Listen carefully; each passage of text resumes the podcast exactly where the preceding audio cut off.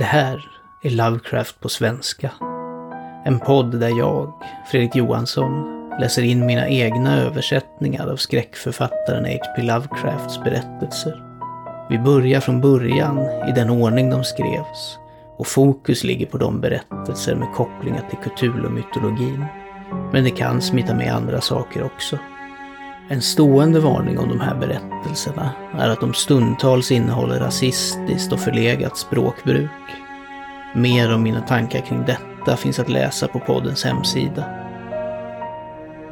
Dagens avsnitt är ett dubbelavsnitt med Necronomicons historia från 1927 och fragmentet Assatot från 1922.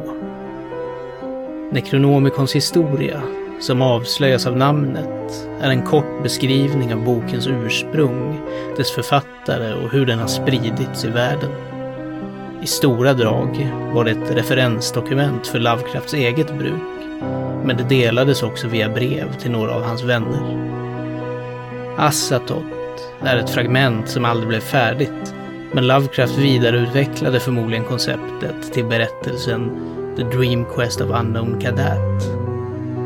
Även om den inte närvarar i berättelsen så lever namnet Asatot kvar. Många av de varelser och gudar som dyker upp i mytologin härstammar från honom, även Jarlathotep och Cthulhu. Asatot. den blinda idiotguden, det nukleära kaoset eller demonsultanen som ligger sovande i kosmos bortom tid och rum, vaggad till sömn av pipande flöjter.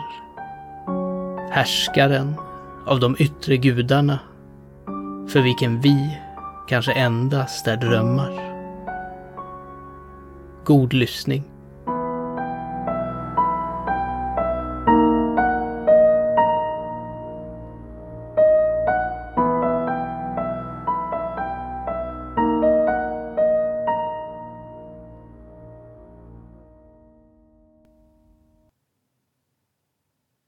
Necronomicons historia. Originaltiteln Al-Asif. Asif är ett ord som används av araber för att beskriva ett nattligt ljud som görs av insekter, vilket anses vara demoners ylande. Författad av Abdul al-Hasred, en galen poet från Sana i Jemen, som sägs ha blomstrat under Umayyader-kalifernas tid cirka år 700. Han besökte Babylons ruiner och de underjordiska hemligheterna i Memphis och spenderade tio år ensam i den stora södra öknen i Arabien, Roba el Kaliche, eller de uråldrigas tomma plats. Och de nutida arabernas Dana eller djupröda öken som anses vara bebodd av beskyddande onda andar och dödliga monster. Om den här öknen har många underliga och otroliga under berättats av dem som låtsas ha trängt in i den. Sina sista år spenderade Al-Hasred i Damaskus, där Necronomicon, Al-Asif, skrevs och om hans slutgiltiga död eller försvinnande år 738 berättas det många hemska och motsägelsefulla ting. Ebn Kalikan, en 1100-talsbiograf, säger att han greps av osynliga monster mitt på blanka dagen och slukades fruktansvärt framför ett stort antal skräckfrusna vittnen. Om hans galenskap sägs många ting, han påstod sig ha sett det sagolika Irem eller Pelarstaden och att han under ruinerna av en viss namnlös ökenstad hade funnit chockerande krönikor och hemligheter från en ras långt äldre än mänskligheten. Han var enbart en likgiltig muslim och dyrkade okända entiteter, vilka han kallade Jogsotot och Cthulhu. År 950 blev Asif, som hade uppnått en avsevärd men nedtystnad cirkulation bland dåtidens filosofer, i hemlighet översatt till grekiska av Theodorus Pilates från Konstantinopel med titeln Necronomicon. Under ett århundrade drev den vissa experimentatorer till fruktansvärda försök för att sedan förtrycka förtryckas och brännas av patriarken Mikael. Efter detta talas det bara om den i hemlighet. Men Olas Wörmius, 1288, skapar en latinsk översättning senare under medeltiden och den latinska texten trycktes två gånger. En gång på 1400-talet i gotisk skrift, tydligen i Tyskland, och en gång på 1600-talet, förmodligen i Spanien. Båda utgåvorna utan identifierande markeringar och har bara tids och platsbestämts utifrån typografiska bevis. Både de latinska och grekiska verken förbjöds av påven Gregory den nionde 1232, kort efter att den latinska översättningen gjorts, vilken hade uppmärksammat den. Det arabiska originalet förlorades så tidigt som under Vormius tid, vilket antyds av hans inledande notiser. Och den grekiska kopian, vilken trycktes i Italien mellan 1500 och 1550, har inte setts till sedan biblioteket tillhörande en viss man från Salem brändes 1692.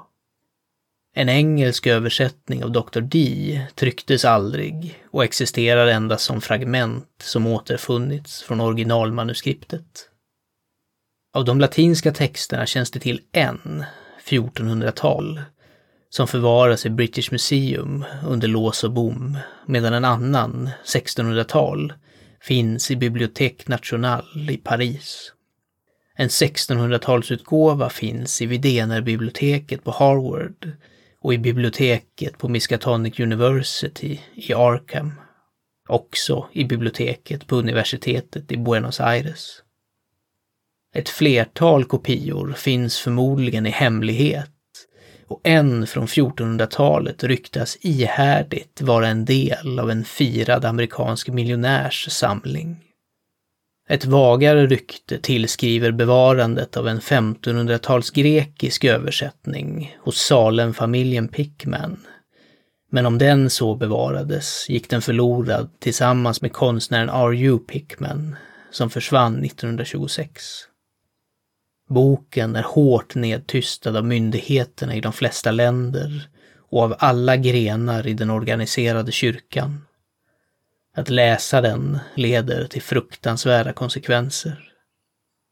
Det var från ryktena om denna bok, av vilken relativt få av allmänheten har kännedom, som det sägs att R.W. Chambers fick idén till sin tidiga novell Kungen i gult.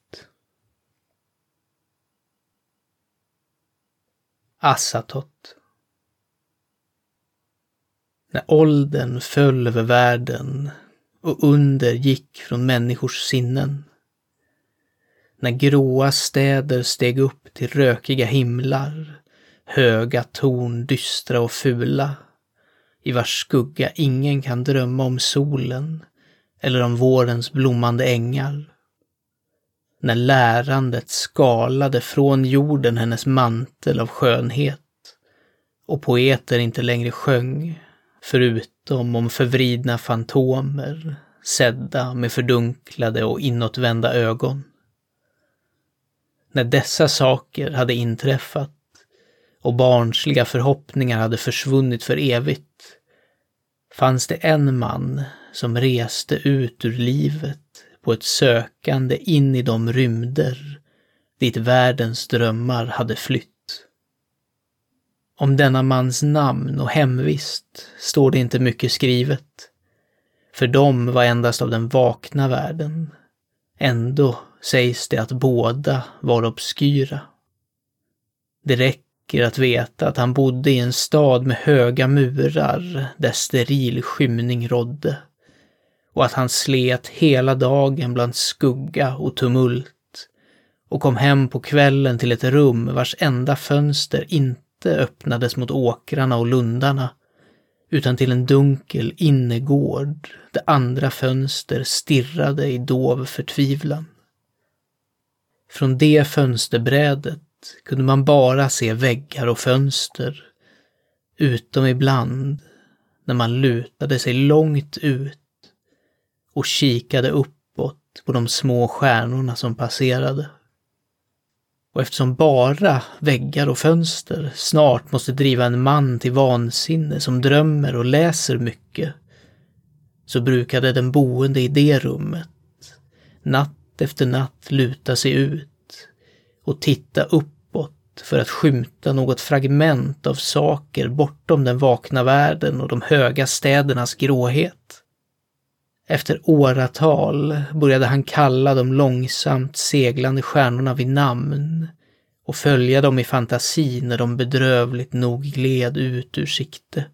Tills hans syn till slut öppnade sig för många hemliga vyer vars existens inget vanligt öga misstänker. Och en natt överbyggdes en mäktig klyfta och den drömdrabbade himlen svällde ner till den ensamma betraktarens fönster för att smälta samman med den instängda luften i hans rum och göra honom till en del av deras fantastiska under. Det kom till det rummet vilda strömmar av violett midnatt, glittrande med guldstoft. Virvlar av damm och eld snurrande ut ur de ultimata rymderna och tunga av parfymer från platser bortom världarna. Opiathav strömmade där, upplysta av solar som ögat aldrig kan skåda och har i sina malströmmar underliga delfiner och havsnymfer från ominnesbara djup. Ljudlös oändlighet snurrade runt drömmaren och bar honom bort utan att ens röra kroppen som lutade sig stelt från det ensamma fönstret. Och i dagar som inte räknas i mäns kalendrar bar tidvattnet av avlägsna sfärer honom varsamt för att förena sig med de drömmar som han längtade efter. Drömmarna som män har förlorat. Och under loppet av många cykler lämnade de honom ömt sovande på en grön soluppgångsstrand. En grön strand doftande av lotusblommor och stjärnbeströdd av röda hyacinter.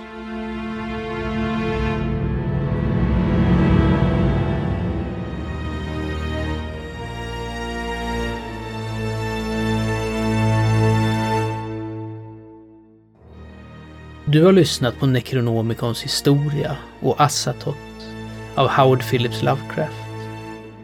Necronomicons historia skrevs 1927 och Assatot i juni 1922. Båda två gavs ut för första gången 1938 efter Lovecrafts död. Necronomicon som en egen pamflett och Assatot i det andra numret av Livs. Den svenska översättningen och inläsningen är gjord av mig, Fredrik Johansson. Tack för att du har lyssnat.